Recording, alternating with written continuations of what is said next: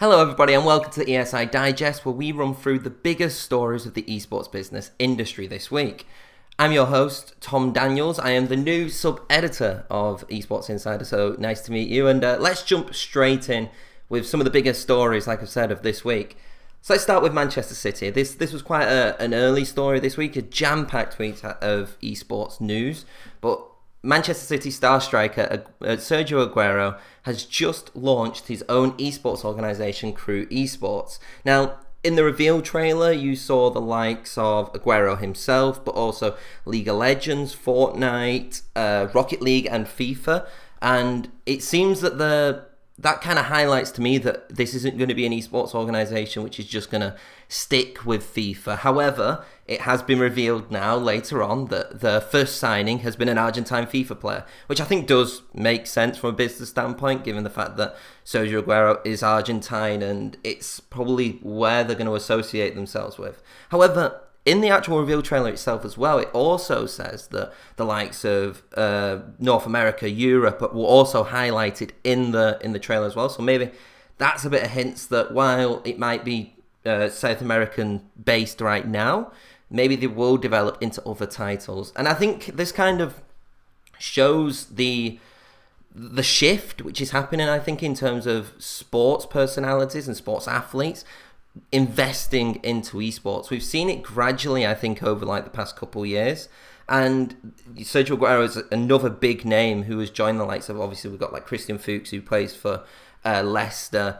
Um, the most notable one recently right now, David Beckham as well, along with other athletes in other sports as well who have jumped onto this esports train. So it would be really interesting to see how kind of KRÜ esports develops. Not much has been known apart from the fact that there's a launch and they've got a FIFA player, which is kind of like the traditional style. But uh, it will be interesting to see how they continue and how they push on and how they market themselves.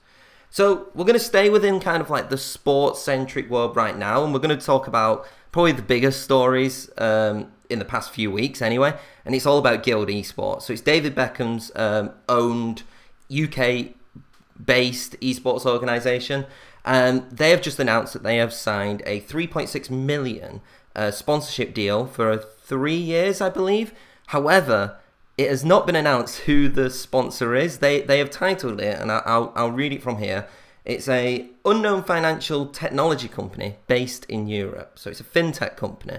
Now, there's a there's a couple things which are quite interesting in this. Obviously, this comes off the back that uh, the esports organisation went onto the London Stock Exchange. Um, I think they raised around 41 million. I think in flotation and capitalisation. I mean, so that's interesting in itself. Um, but I think what I want to kind of delve into a little bit is the fact that this is a this is a mystery sponsor, and they, they've announced that on, I believe, November 22nd, that they're actually going to be announcing in a global event who this sponsor is. Now, when a sponsorship normally happens, obviously that drives marketability and it drives kind of eyes towards not only the sponsor but the organization because it announces a new deal. But this feels like they've changed it up by announcing the announcement of basically the, the fee, which is a which is a substantial fee for a sponsorship uh, I would say, uh, especially in esports right now. And then they're going to reveal out of it. So it's another kind of way of, it's another way that Guild have kind of branded themselves and have, have made themselves kind of step out by by announcing something and then building it around kind of the the hype around who this sponsor is going to be. Um, I believe it will be like the first major sponsor that Guild Esports has actually acquired as well. So it's really slowly um, showing the development of this brand. Kind of similar to what I was saying with KRÜ Esports, where it's like how how will they go in the future? Like we're kind of seeing this a little bit more with Guild, where they've already announced uh, recently that they've signed a Valorant team, so so they're already stepping away from that traditional um, kind of football goes with football esports. They, they've gone straight into it with with a Valorant team and signed a, a very highly reputable probably one of the best unsigned Valorant teams you could probably get at this moment anyway with with the qualifiers going on. So it'll be really interesting again to see how that ends up updating and how kind of the Beckham brand also integrates with that because right now we haven't seen too much of Beckham in terms of the forefront of it, but they definitely are building kind of a, what could be a, a very good esports organization um, off Beckham, then also off kind of the inner workings of the organization itself. So let's go into kind of then a little bit more financing. So then the Gaming and Entertainment live streaming network has announced the close, um, has announced that it has received around $26 million, which is around 19, 20 million pounds in, series, in a Series A funding round. Now, this is like a very, very substantial amount of money which has been invested into uh, this network right now. So the round was co-seed and, uh, and was co was co-led and seed rounded by investor Bitkraft, but who was already an investor, as I said prior. But then also the likes of Nexstar Media Group, uh, Wise Ventures, Eldridge, Illumina Ventures Group, and Josh Kroenke have now gone into um, the uh, now gone into the investor group as well. So it definitely shows that there is kind of a there's like um there's there's a passion towards I think going for this type of medium right now in esports. We've we've not really seen kind of live streaming content uh, and tr- kind of traditional media, for example, kind of intertwine. Like we've we've obviously got like the written content, we've got the production, we've got media rights, but in terms of actually having like a media entity itself, I think it's quite still a developing project, and it kind of shows that these stakeholders and these investors actually have faith in Venn to kind of carry this and hopefully become one of the biggest in the, in terms of the medium. The amount of money which is being invested in, I think it it kind of builds a lot of hype naturally because of the amount of money, but you've also then got to be cautious that this is a lot of money being invested into a group which right now has not has not kind of made it in the sense of what the potential of what the sector could be right now. So so it is a little bit of a risk, but it's also a risk which could very much pay off in the future, especially as the esports scene develops from a business standpoint, from a media standpoint, and especially from a content standpoint as we go forward.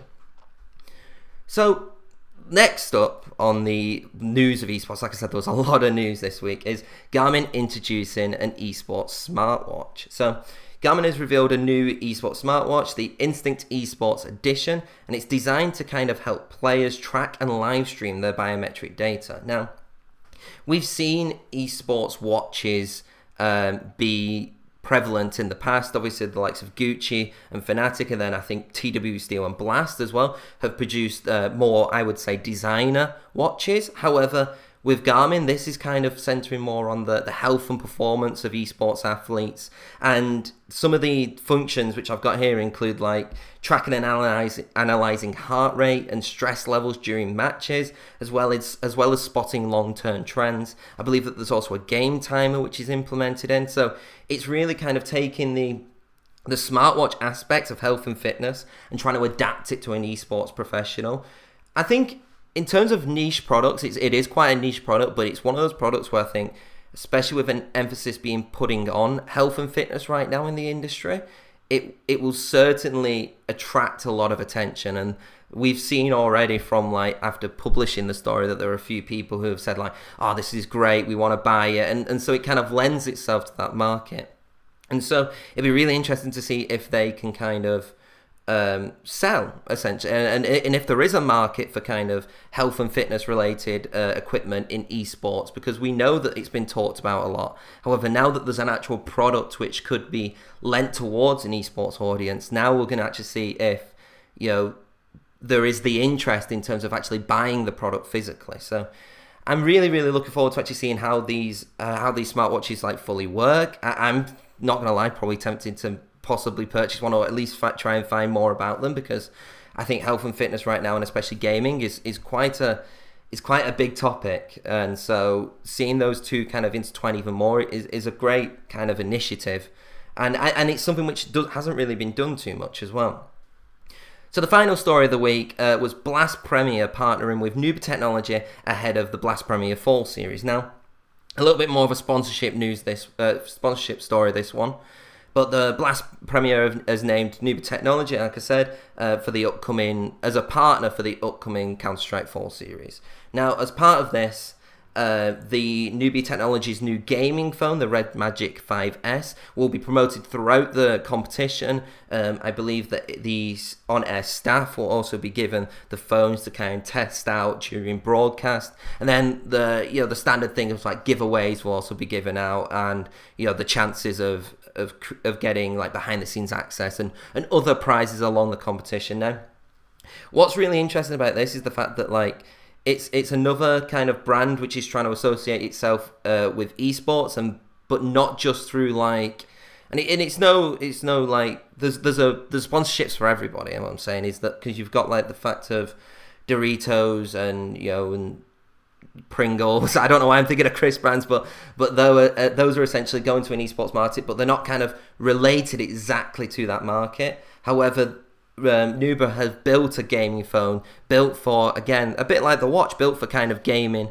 and of trying to now implement that and push that into a organization into a product as well so during the matches you'll get in-game promotion i believe of Nubia technology or at least the phone itself and I think it's a great sponsorship activation. It, it benefits both sides. It, it, pushes the product, which is designed for the people watching Blast, and it also gives Blast another commercial partner who they can promote on their broadcasts. And I think that's really it in terms of the the biggest news. Um, obviously, if you want to see more news and you want to read more news, then everything's on the Esports Insider website. I've been Tom Daniels, and yeah, that's been the ESI Digest.